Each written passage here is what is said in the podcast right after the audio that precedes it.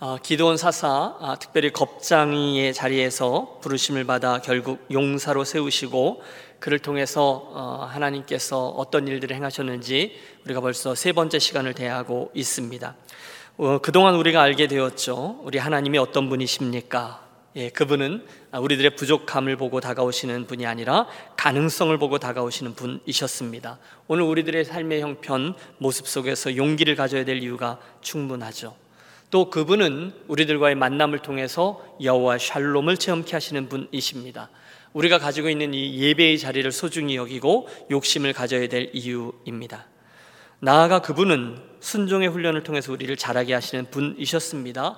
오늘 우리가 할 수 있는 최선의 순종은 아무리 강조해도 지나치지 않습니다. 어, 지난주에도 우리들의 묵상은 계속되었습니다. 하나님은 우리와 기꺼이 믿음의 줄다리기를 해주시는 분이라고 말씀드렸습니다. 따라서 쉽게 불순종이나 또는 포기를 택하느니 차라리 표적을 구하라. 기억하시죠? 그분이 우리를 위해서 대신 싸워주시는 분이기 때문에 믿음의 여유를 갖는 것이 필요하고요.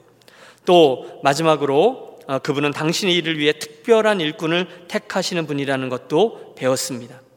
어, 담대함, 겸손, 그리고 헌신의 자세, 이 세 가지는 그분을 위한 영적인 특공대가 되기 위한 필수적인 태도였습니다. 자, 오늘도 사사 기도원과 함께 하시는 하나님의 움직임, 그를 어떻게 잘하게 하시는지를 우리들에게 보여주고 계십니다. 오늘의 이야기는 7장 어, 9절에서부터 시작됩니다. 그 밤에 여호와께서 기도원에게 이르시되 일어나 진영으로 내려가라 내가 그것을 네 손에 넘겨 주었느니라 만일 내가 내려가기를 두려워하거든 내 부하 불화와 함께 그 진영으로 내려가서 그들이 하는 말을 들으라 그 후에 내 손이 강하여져서 그 진영으로 내려가리라 하시니 네, 여러분 우리는 이미 기도원이 어떤 사람인지를 파악했습니다. 그는 어떻게 어떻게 가기는 가죠. 그렇지만 항상 어딘지 모를 약간의 부족함들을 가지고 있었던 사람이었습니다. 하나님이 몇 번씩 확인해 주셨는데도 쉽게 움직이지 않아요. 그리고 순종을 하더라도 아주 겨우 턱걸이로 순종하며 가던 사람이었습니다. 그래서 우리는 그의 별명을 자라나는 사사 이렇게 붙였던 것이죠. 오늘 이 본장에서도 동일한 모습이 관찰됩니다. 하나님은 그 기도원의 부족한 모습에도 불구하고 그를 자라나게 하세요. 내가 싸우리라, 내가 나의 손으로 너를 이스라엘을 구원하는 자가 되게 하리라. 분명히 말씀하셨습니다. 우리 지난주에 말씀이었어요.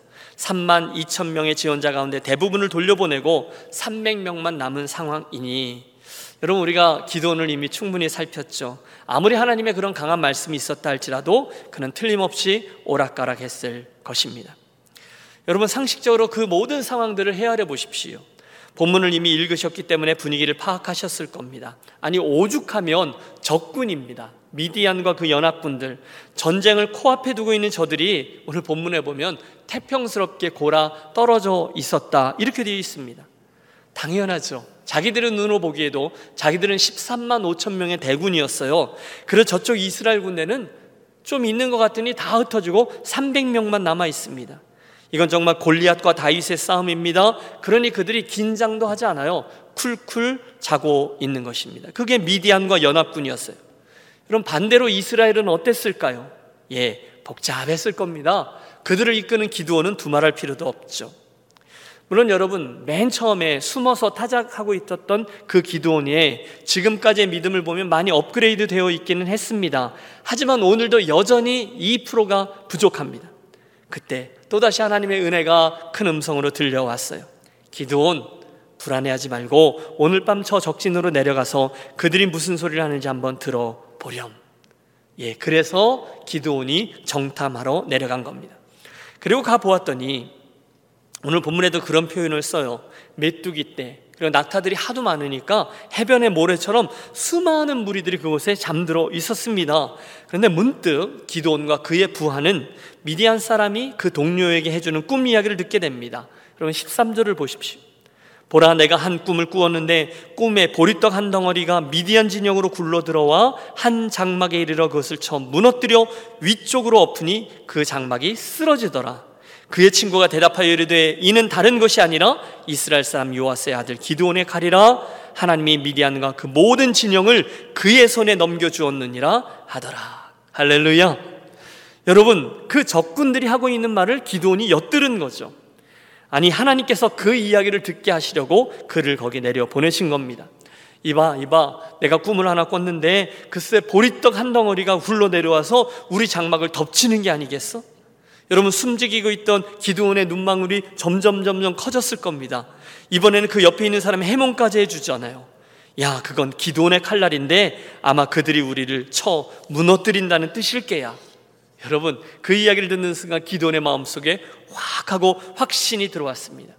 자라나는 자사 기도원, 새 힘을 얻습니다. 자기 진으로 돌아와 용기 백배하여 이 전쟁을 준비합니다. 지금 이게 오늘 이야기의 배경 설명이에요. 따라해 주십시오. 보리떡을 칼날로 만드시는 하나님. 보리떡을 칼날로 만드시는 하나님. 그렇습니다, 여러분. 본문에서 우리가 발견하는 우리 하나님이 어떤 분이신지 첫 번째 대답입니다. 그날 그 미디안의 병사가 꾸었던 꿈 이야기를 다시금 돌아보세요. 여러분, 만약에 저와 여러분이 그날의 기도원이었다고 생각해 보세요. 그렇다면 그들의 이야기들 중에 어느 대목에서 가장 큰 용기를 얻었을까요? 이는 기도원의 칼날이라 그렇게 멋있게 해몽해 준 사람의 말일까요? 예, 물론 거기서도 용기를 얻었겠죠. 하지만 제가 기도원이라면 아마 기도원이 큰 힘을 얻은 대목, 가장 큰 힘을 얻은 대목은 분명히 이 목에 내가 꿈에 한 보리떡을 보았는데 라고 했을 때에 그 보리떡이라는 이미지에서였을 겁니다. 여러분 여기 우리 하나님의 위트가 보이십니까? 보리떡 이야기예요. 저는 쉽게 추측할 수 있습니다. 여러분 하나님이 맨 처음에 그 겁이 많았던 기도원에게 다가가셨을 때 그리고 당신의 말씀을 주셨지만 궁시렁궁시렁 기도원이 그렇게 반응했을 때 그때 그 기도원의 첫 번째 모습이 상징하는 것이 바로 그 보리떡의 이미지였다는 거예요. 여러분 이스라엘 백성들에게 있었던 그 보리떡이라는 이미지를 저와 여러분 우리 한국적인 상황에 가지고 가면 뭐가 되는지 아세요? 네. 여러분 어릴 적에 드셔봤던 건데요. 그게 뭐냐면 개떡입니다. 개떡. 뭐라고요? 개떡. 여러분 지금이야 우리가 건강식을 찾으니까 개떡 그러면 추억의 음식이죠. 하지만 그 당시 그건 정말로 볼품없는 먹이입니다. 어, 떡이죠. 너무도 시시한 그런 음식이에요. 안 먹자니 배고프고 또 그렇다고 막상 챙겨서 먹자니 별로 맛은 없고 그래서 이걸 꼭 먹어야 돼 말아야 돼 이렇게 생각이 들 만큼 별 볼 일이 없는 떡이 개떡이에요. 그런데 그게 이스라엘 상황에 가보면 보리떡이라는 겁니다. 여러분 좀 속된 표현이지만 우리들의 확 다가오는 그런 표현이 있잖아요. 개떡 같아. 개떡 같은 인생이야. 여러분 사실 그게 그 당시 이스라엘의 출발점에 있었던 그 기도원의 인생이었다는 거죠. 맞습니다. 여러분 기도원의 집안을 살펴보세요. 그 가문은 그 가문이 섬기던 우상을 자기 집에 모셔서 세우고 있던 섬기고 있던 어, 한국식으로 말하면 선앙당집 아들 그 인생이 보리떡 기도원의 실체였다는 거예요. 그런데 그런 기도원의 인생이 한순간 하나님의 손에 붙들려요. 그러자 어떻게 바뀝니까? 이제는 기도원의 칼날이라 하나님이 쓰시는 놀라운 칼날이 되어 버렸다는 거예요. 결국 그들이 이스라엘이 그 미디안을 무너뜨리고 이스라엘을 구원해내는 놀라운 도구가 되었습니다. 그러니 여러분 그 꿈 이야기를 들으면서 기도원이 어떻게 용기 백배하지 않을 수 있었겠습니까? 야, 하나님이 내 얘기를 하는구나. 하나님이 이 얘기를 통해서 나에게 들으라고 하셨는구나. 그러면서 다시금 올라오고 있는 거예요. 틀림없습니다. 여러분, 자기 진영으로 돌아오고 있는 기도원의 얼굴은 희죽, 희죽, 웃음이 막 새어나오고 있었을 겁니다. 주체할 수 없어요. 어쩌면 속으로 외쳤을 겁니다. 조금만 기다려라, 미디안. 너희들 이제 다 죽었어. 사랑하는 여러분, 혹시 오늘을 살아가고 계신 저와 여러분의 삶의 모습 또는 자존감은 어떠하십니까? 아마 많이들 힘드신 분들 계실 겁니다. 벌써 몇 달째 이런 사회적인 분위기가 좀 눌려 있지 않습니까? 무엇을 하든지 조심조심하며 수동적으로 살아오시면서 혹시 오늘 내 삶의 형편과 처지가 이 본문에 나오는 보리떡 기도원처럼 정말 너무너무 미약한 처지에 있다라고 느끼시는 분 있으십니까? 아마 모르긴 몰라도 대부분 그런 느낌을 아실 거예요. 어, 사람도 만나지 못하고 또 내가 딱히 할 수 있는 것도 없고 여러분 기뻐하세요. 오늘의 본문이 바로 그런 분들을 위한 말씀입니다. 그러므로 여러분 에야 이 이야기는 내 이야기구나 이렇게 여기시고 이제부터의 말씀을 1인칭의 말씀으로 받고 들어주시기를 바랍니다. 보리떡이 칼날로 여러분, 우리가 그 소원을 갖고 말씀을 듣는 거예요. 하나님 보리떡과 같은 제가 여호와의 칼날처럼 변화되기를 원합니다. 내가 그 은혜를 입기를 원합니다. 그러시면서요. 어, 사실 성경은 이런 보리떡과 같은 인생들이 그런 변두리의 인생들이 어떻게 하나님의 칼날이 되어 그분께 사용되었는지에 대한 이야기들 가득 차 있습니다. 여러분 믿음의 조상으로 일컬어지고 있는 이들 대부분이 사실은 그 고대 근동 지방에서 별로 주목받지 못하고 살던 떠돌이 유목민들이었어요. 여러분 아브라함 또 이삭, 야곱 그리고 요셉 특별히 마지막에 요셉 같은 경우는요 애굽의 노예 신세가 되지 않습니까? 모세도 실은 미디안 광야에서 양치던 그리고 처가살이하던 목자였습니다. 여러분 우리가 몇 명의 사사들을 살폈는데요. 그들에게서 발견하는 공통점이 있어요. 정말 엉망진창인 이들이 훨씬 더 많았어요. 고고한 이들, 완벽했던 사람들은 별로 없어요. 오히려 변두리 출신들, 보리떡 출신들이 많았습니다. 그 위대해 보이던 다윗도 실은 아버지에게 잊혀졌던 자그마한 목동이었고요. 다니엘, 에스더 정말로 반짝반짝거리는 것 같지만 그들도 포로로 끌려갔던 곳에서 태어난 이민자 출신입니다. 여러분 우리 예수님도요 어, 갈릴리 지역에서 그곳에 살고 있었던 촌부들과 어울려 그 로컬에서 열심히 사역하던 분이셨지 한 번도 예루살렘을 동경하거나 그쪽을 향해서 집중한 적이 없으셨어요. 베들레헴, 나사렛, 갈릴리 모두 다 보리떡과 같은 이미지의 동네였습니다. 기도원이 그랬다는 거예요. 딱 보리떡이었습니다. 하지만 일단 하나님의 손이 그런 저를 붙들자 저가 여호와의 칼날로 변화되어 이들을 물리치고 이스라엘을 구원하는 놀라운 인생을 살게 되었습니다. 어, 이민자의 자리에서 예수를 믿고 목회를 하고 그러다 보면 어, 마음 고생하시는 분들을 자주 뵙니다. 어, 대화를 이어 나가다 보면 정말 깜짝깜짝 놀랄 만큼 힘든 일들을 통과하신 분들이 계세요. 하지만 보통은 이 대화가 무르익을 때쯤 되면 그분들 모두 공통적으로 고백하십니다. 그건 너무너무 쉽지 않은 여정이었음에도 불구하고 그 어려움 속에서 하나님을 체험하게 되고 알게 되고 또 그 은혜로 나도 모르는 사이에 한 고비를 어떻게 넘기게 되고 그래서 지금은 목사님 너무너무 감사해요. 한결같이 그렇게 말씀하세요. 여러분 저는 그것을 변두리의 축복이라고 부릅니다. 맞습니다. 우리들 삶의 자리가 참 고단했고 오늘도 고단합니다. 하지만 그 자리는 복된 자리예요. 왜요? 거기에 임하는 하나님의 은혜의 손길 때문입니다. 물론 곤고합니다. 때론 너무너무 힘듭니다. 막 몸이 상해요. 가족들 중에 누군가가 편찮기도 해요. 그러다 보니 무엇인가를 해줄 수 있는 내 능력이 너무너무 부족해서 내가 너무너무 못나 보여요. 여러분, 그게 뭡니까? 보리떡이라는 거예요. 한국식으로는 개떡이라는 거예요. 하지만 한순간 하나님의 손이 보리떡인 저와 여러분을 만지실 때 그 순간 우리는 멋진 하나님의 손길로 바뀌어서 그분의 영광을 드러내는 도구가 될 줄로 믿습니다. 여러분 보세요. 아브라함, 모세, 다윗, 엘리야, 아모스, 룻, 다말. 여러분, 베드로, 마리아 한 명도 예외 없이 보리떡 출신이에요. 우리식으로 말하면 다 식어버린 개떡 같은 평범하다 못해 시시해 보이던 사람들. 그런데 그들이 하나님께 붙들리자 같은 얘기예요. 그들이 믿음을 가지자 하나님의 역사의 주인공들로 화하게 되셨어요. 이사야 선자를 통해서 하나님이 말씀하세요. 너 지렁이 같은 야고바 같은 이야기죠. 너 이스라엘 사람들아 두려워하지 말라. 나 여호와가 말하노니 내가 너를 도울 것이라. 여러분 이것이 하나님의 말씀이죠.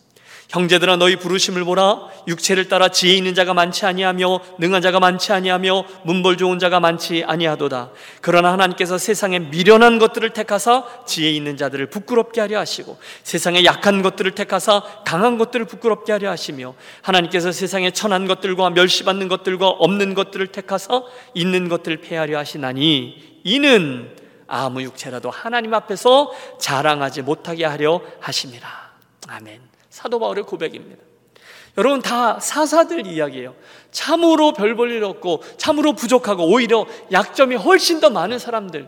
그래서 나중에 보면 중간 중간에 막 어? 고개를 갸우뚱하게 만드는 사람들. 심지어 하나님의 손에 의해서 존귀하게 사용되었지만 그가 받았던 하나님의 축복과 이스라엘 백성들에게로부터 받았던 그 주목을 끝까지 다 관리하지도 못하고 막 엎어버리는 사람들.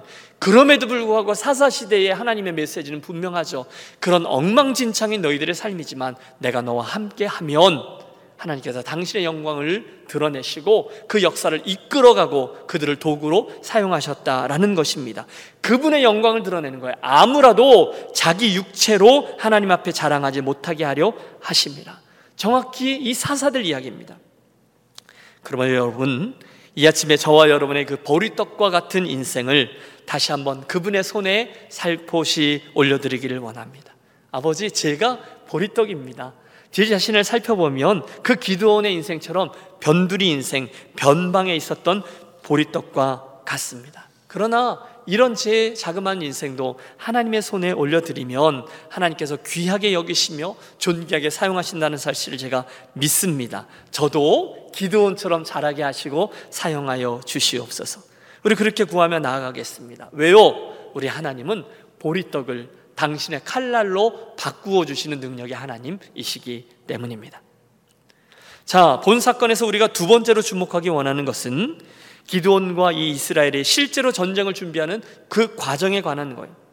보세요. 기드온과 그의 부관이었던 부라가 정탐에서 돌아왔을 때 이제 더 이상 그는 겁쟁이 기드온, 보리떡 기드온이 아니었어요.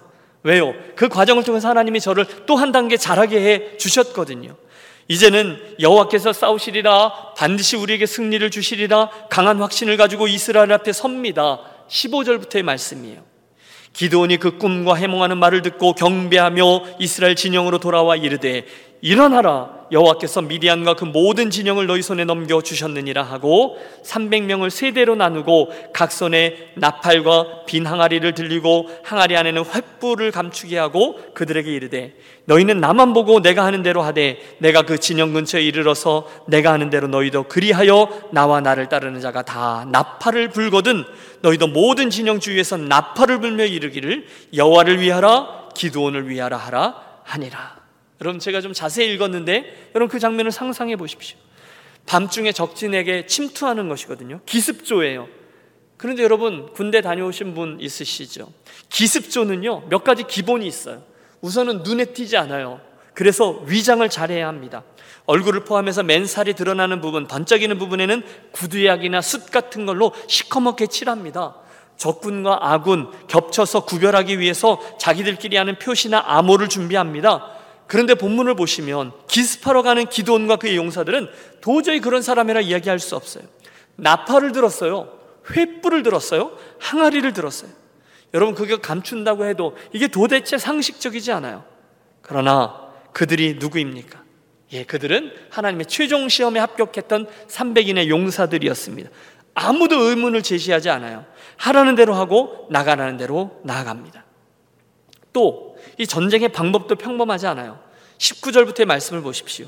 기도원과 그와 함께한 100명이 이경초의 진영 근처에 이른즉 바로 파수꾼들을 교대한 때라. 여러분 불침번들이 막 어, 교대한 그러한 순간이죠. 그때 저들이 어떻게 행하는지 보십시오. 그들이 나팔을 불며 손에 가졌던 항아리를 부수니라 세대가 나팔을 불며 항아리를 부수고 왼손에 횃불을 들고 오른손에 나팔을 들어 불며 외쳐 이르되 여호와와 기도원의 칼이다 하고 각기 제자리에 서서 그 진영을 에워싸매 그 온 진영의 군사들이 뛰고 부르짖으며 도망하였는데 300명이 나팔을 불 때에 여호와께서 그 온 진영에서 친구끼리 칼로 치게 하심으로 적군이 도망하여 스레라의 베시다 이르고 또 답밭에 가까운 아벨 무홀라의 경계에 이르렀으며 여러분 지금 이 하나하나의 장면을 보세요. 이경초라고 했어요. 그러니까 밤 10시부터 새벽 2시 곤이 잠들어 있을 때죠. 적진으로 잠입한 300명의 용사가 갑자기 무엇부터 합니까? 나팔을 붑니다. 그냥 한 명이 트럼펫으로 이렇게 그 연주한 그런 게 아니잖아요. 300명이 빵빠라바방 그리고 나팔을 부는 거예요. 깜짝 놀랐겠죠? 그리고 와장창창 일시 항아리를 깨뜨려요. 그리고는 화단 횃불을 쳐들고는 여호와를 위하여 기도원을 위하여라고 함성을 지릅니다. 그게 전쟁 방법의 다였어요. 특이하죠. 그러자 여러분 보세요. 잠들어 있던 미디안 군인들이 깜짝 놀랍게 요 아수라장이 됩니다. 자기들끼리 이리 뛰고 저리 뛰고 부르짖고 막 서로 쳐 죽이며 도망하기 시작합니다. 에이 목사님 그게 어디 말이 됩니까? 예, 저는 말이 됩니다. 왜냐하면 우리 하나님께서 행하셨기 때문이죠. 이사에서 55장 8절입니다. 여호와의 말씀에 내 생각은 너희 생각과 다르며 내 길은 너희 길과 달라서 하늘이 땅보다 높음 같이 내 길은 너희 길보다 높으며 내 생각은 너희 생각보다 높으니라. 믿습니까? 예. 그렇습니다, 여러분. 우리는 아니 심지어 그날의 기도원도 그 밤에 어떤 일이 일어날지는 전혀 예상하지 못했어요. 그러나 한 가지 하나님께서 무엇인가를 행하실 것이다 확신을 가지고 나아간 거죠. 그리고 한순간 하나님 그 전쟁에 개입하셨고 적군을 그 내부로부터 혼란케 하십니다. 순간 미디안 사람들이 갑자기 반미치광이가 되어 극심한 두려움과 혼돈 가운데 서로가 서로를 찔러 죽입니다. 아수라장이죠. 자기라도 살기 위해서 모든 분별력을 잃은 채로 닥치는 대로 죽고 죽이며 도망하기 시작합니다. 여러분, 지난번에 우리가 살폈던 드보라 사사 기억하시죠? 그녀가 나중에 승리한 후에 찬양합니다. 그분이 하셨다는 거예요. 그분께서 내려오셨다는 거예요. 오늘도 마찬가지입니다.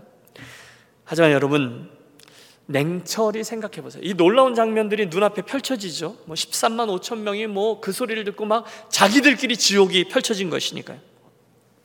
그런데 여러분, 가만히 생각해 보면 그날 하나님께서 그 13만 5천 명의 미디안 군대를 자기들끼리 망하게 하기 위해서 동원할 수 있는 전쟁 방법은요. 아마 수백 가지도 넘었을 거예요. 그날 이스라엘이 사용했던 방법은 나팔, 항아리, 횃불, 뭐 함성, 여러분 이런 것들이잖아요. 여러분 지금 사용한 그 물건들의 어떤 특별한 능력이 있었을까요? 아닙니다. 하나님이 개입하셨기 때문에 그런 일들이 일어난 거죠. 여러분 만약에 하나님이 원하시면 마른 하늘에 불벼락을 내리지 못하시겠습니까? 끔찍한 역병을 돌게 하여 한순간 그들을 다 몰살시킬 수 없으셨겠습니까? 우리 하나님은 마음만 먹으시면 어떤 방법으로도 놀랍도록 싸워 승리케 하시는 하나님이신 줄로 믿습니다. 여러분 그게 하나님의 방법이었기 때문에 그랬다는 거예요. 여러분 이스라엘 백성들이 아무리 크게 소리를 지르고 항아리를 깨고 그랬다 손 치더라도 여러분 그 소리가 뭐 얼마나 컸겠어요. 전쟁터에 있었던 그 많은 이들이 귀를 막고 정신을 차리지 못할 만큼 그런 큰 소리가 됐을까요? 그러지 못했을 거예요. 그런데 하나님께서 그런 소리로 들리게 하신 거죠. 그들의 함성, 그들의 고백. 어?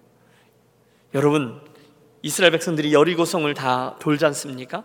마지막 날 다 마지막 바퀴까지 돈 후에 그들도 함성을 지르죠. 하나님, 우리가 여기까지 순종했습니다. 이제는 하나님이 행하실 차례입니다. 그렇게 함성을 지를 때 여리고성이 무너진 것처럼 하나님 오늘도 이스라엘의 함성을 통해 당신의 일을 행하셨습니다. 그 순간 당신은 이렇게 보면 좋을 것 같아요. 그 미디안 사람들에게 주셨던 일반 은총을 상식인 거죠. 평범한 경험들이죠. 그것들을 잠깐 그 분별력을 거두신 거예요. 그리고 그게 답니다. 여러분, 하나님이 그 무리들에게 일반 은총인 분별력을 조금만 틀어놓자 그 안에 생지옥이 펼쳐지고 있습니다. 사랑하는 여러분, 이 사실이 오늘 저와 여러분에게 얼마나 큰 가르침을 주고 있는지요.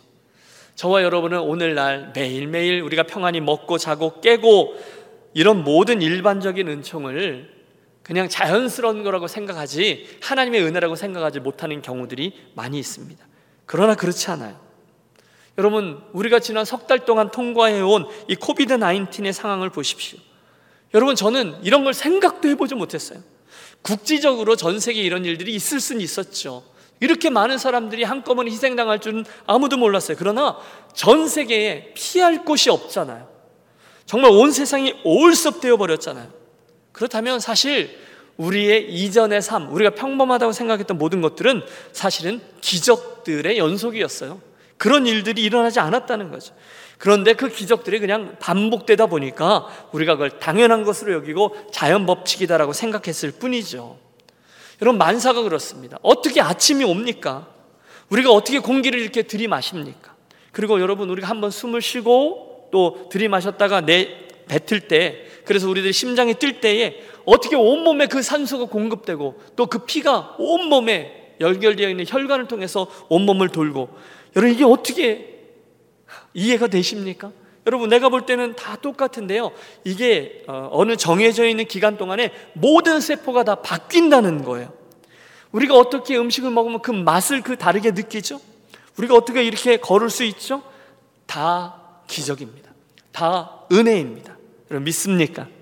그런데 우리가 우둔하여져서 그 기적의 연속이라는 일반 은총을 당연한 것으로 여기면서 교만하게 은혜인 줄 모르는 게 문제인 거죠.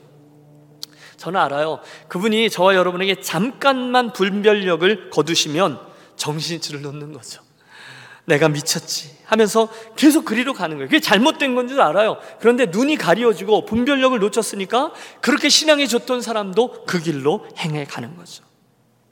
하나님이 저와 여러분에게 잠깐만 식욕을 거두시면 여러분 안 먹습니다. 그리고 병이 옵니다. 아무리 맛있는 음식을 가져다 줘도 식욕이 없으면 먹지 않아요. 하나님께서 아주 잠깐만 저와 여러분의 기억력을 거두시면 저들에게서 보듯이 정말 엄청난 혼란이 일어납니다. 기가 막혀요. 기억력. 여러분 혹시 이 이야기 들어보셨어요? 아, 제가 즐겨하는 얘기인데 택시를 타고 가던 아주머니가 갑자기 이렇게 있다가 고개를 흔들고는 운전하는 기사분에게 물었대요. 아줌, 아저씨, 제가 아까 어디 가자고 그랬죠? 그런데 그 기사 아저씨가 더 깜짝 놀라면서 외쳤대요. 아줌마 언제 탔어요? 이렇게 얘기했다는 거죠. 여러분, 살짝 온 건망증 하나만으로도 우리들의 삶이 다 흔들리죠. 그러니 하나님이 우리에게 평범하게 주셨던 이 모든 은총들로 인해서 감사하시고 주신 분복들을 어, 인정하며 겸손하게 인생길을 가는 저와 여러분이 되시기를 바랍니다. 무슨 이야기를 하려다가 여기까지 왔습니까? 그 미디안 하나님께서 그들의 분별력을 잠깐만 흔들자 이스라엘은 온전한 승리를 거두게 되었다는 거죠. 따라해 주십시오. 뜻밖의 방법으로 일하시는 하나님. 뜻밖의 방법으로 일하시는 하나님. 저와 여러분의 만사가 그렇습니다. 오늘 저와 여러분의 이 모습까지 뜻밖의 만남과 그런 일들을 통해서 우리로 여기까지 이르게 하셨죠. 여러분 그 은혜를 찬양하며 걸어나가는 것이 맞아요. 자, 이제 이 전쟁 이야기가 막바지로 접어들고 있습니다. 하나님의 그 기적적인 간섭의 결과 이스라엘이 대승을 거둡니다.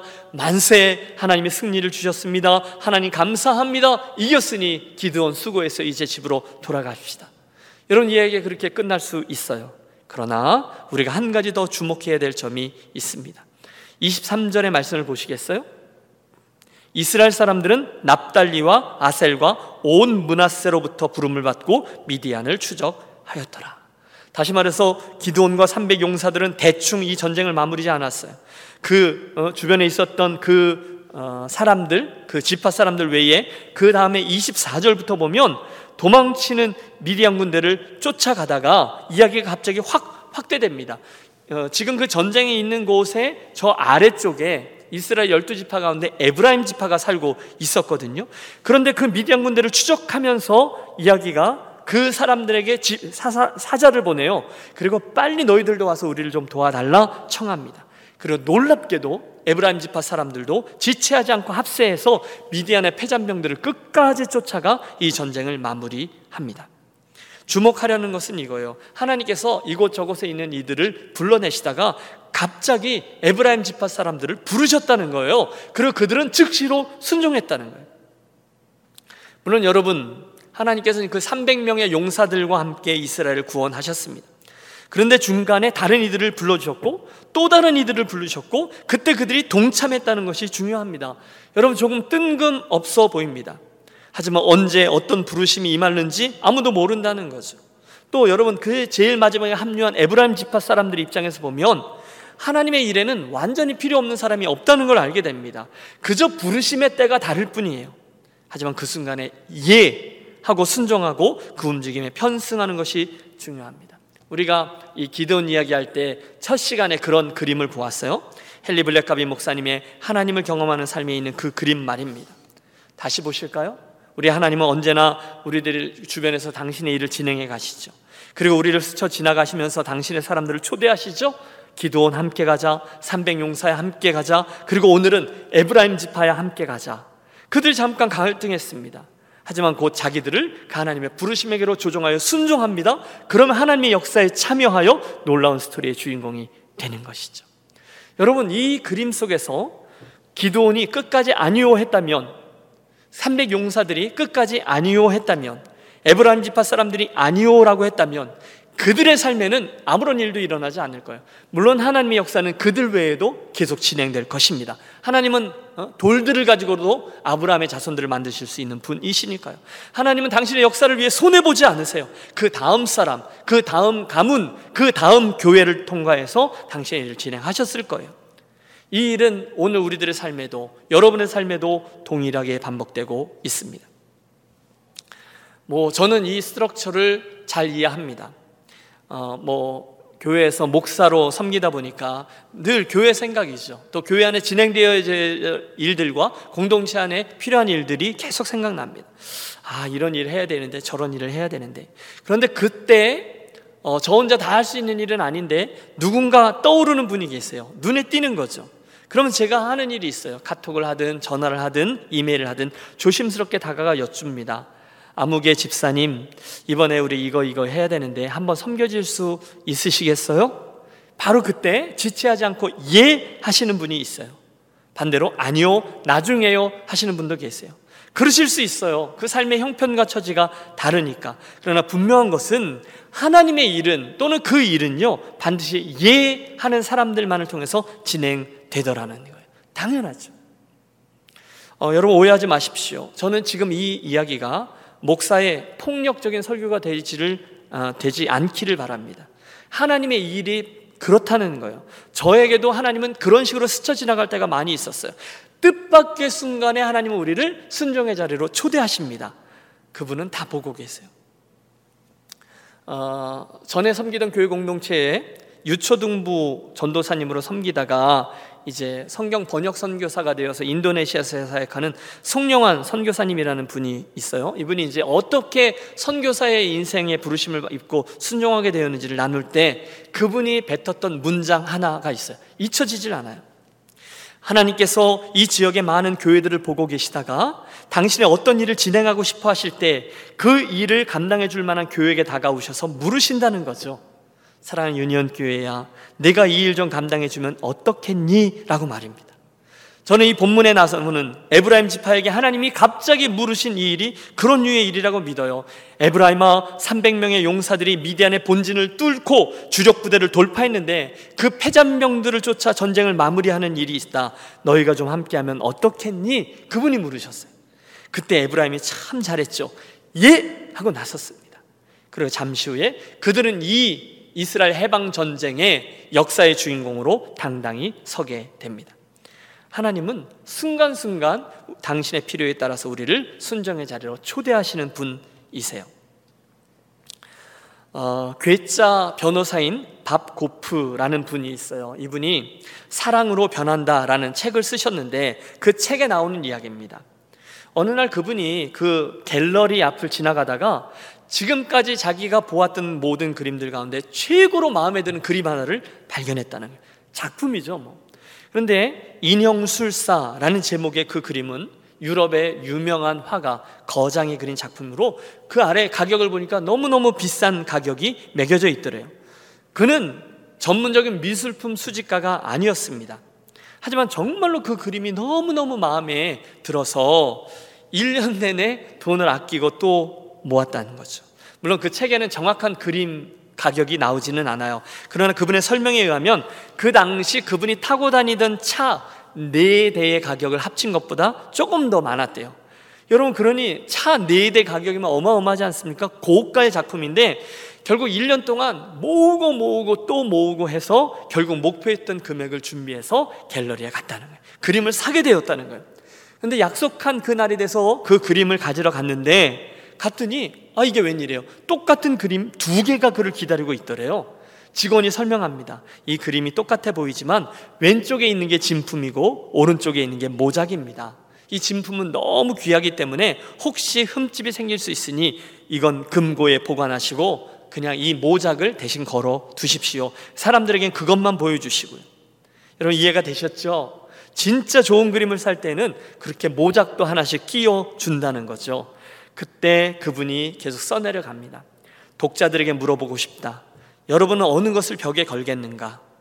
점점점. 내 생각도 그렇다. 나는 진품을 벽에 걸고 위조품은 옷장에 처박아 버렸다. 어, 이해가 되시죠?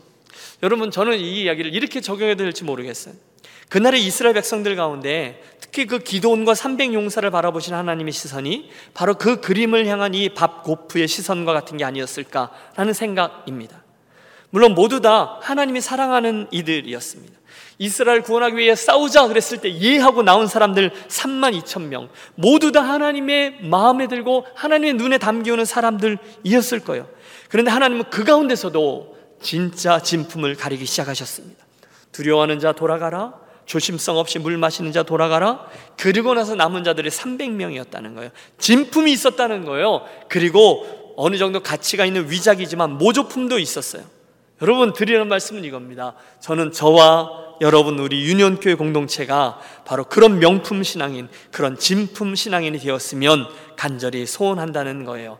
그리고 그 구별하는 그 자리에 이 진지한 순종이 글쎄요 기준점과 같이 자려고 있는 것이죠. 자 오늘의 이야기에서 우리가 알게 된 하나님은 어떤 분이셨습니까? 세 가지를 말씀드렸어요. 우리 하나님은 보리떡을 칼날로 만드시는 분이셨습니다. 오늘 저와 여러분의 이런 평범함을 또는 낮아져 있는 자존감을 하나님의 가능성으로 여기고 여러분 이 길을 걸어가시기를 바랍니다. 그분은 얼마든지 우리를 보리떡 같은 인생을 여호와의 칼날로 사용하실 수 있는 분이세요. 둘째, 우리 하나님은요 뜻밖의 방법으로 일하시는 분이시라는 거예요. 그러므로 우리에게 주신 일반 은총들을 별것 아닌 걸로 여기지 마시고 또한 특별 은총을 정말 귀한 것으로 여기시며 이 두 가지 모두를 하나님께 사용되어지는데 선용하는 우리 모두가 되기를 권합니다. 셋째, 하나님 저와 여러분을 어느 순간 순종의 자리로 초대하며 걸어가시는 분이셨어요. 기억하십시오. 그 그림에서처럼 그 순간에 예 하면 대박을 맞는 것이고 아니요 하면 그분은 그 다음 사람에게로 기회를 넘기실 수 있습니다. 너무도 짧은 우리들의 인생 바라기는 저와 여러분 모두가 우리들의 인생에 운행하시는 하나님의 움직임을 잘 주시하고 있다가 그분의 때에 그분의 초청에 잘 응해서 오늘 본문 제목처럼 보리떡이 칼날이 되는 은혜 또 뜻밖의 일하심을 체험하는 은혜 더 나아가서 갑자기 다가오는 그분의 초대에도 응해서 사용되어지는 진품 신앙인, 명품 신앙인으로 걸어가게 되시기를 우리 주 예수 그리스도의 이름으로 축원합니다.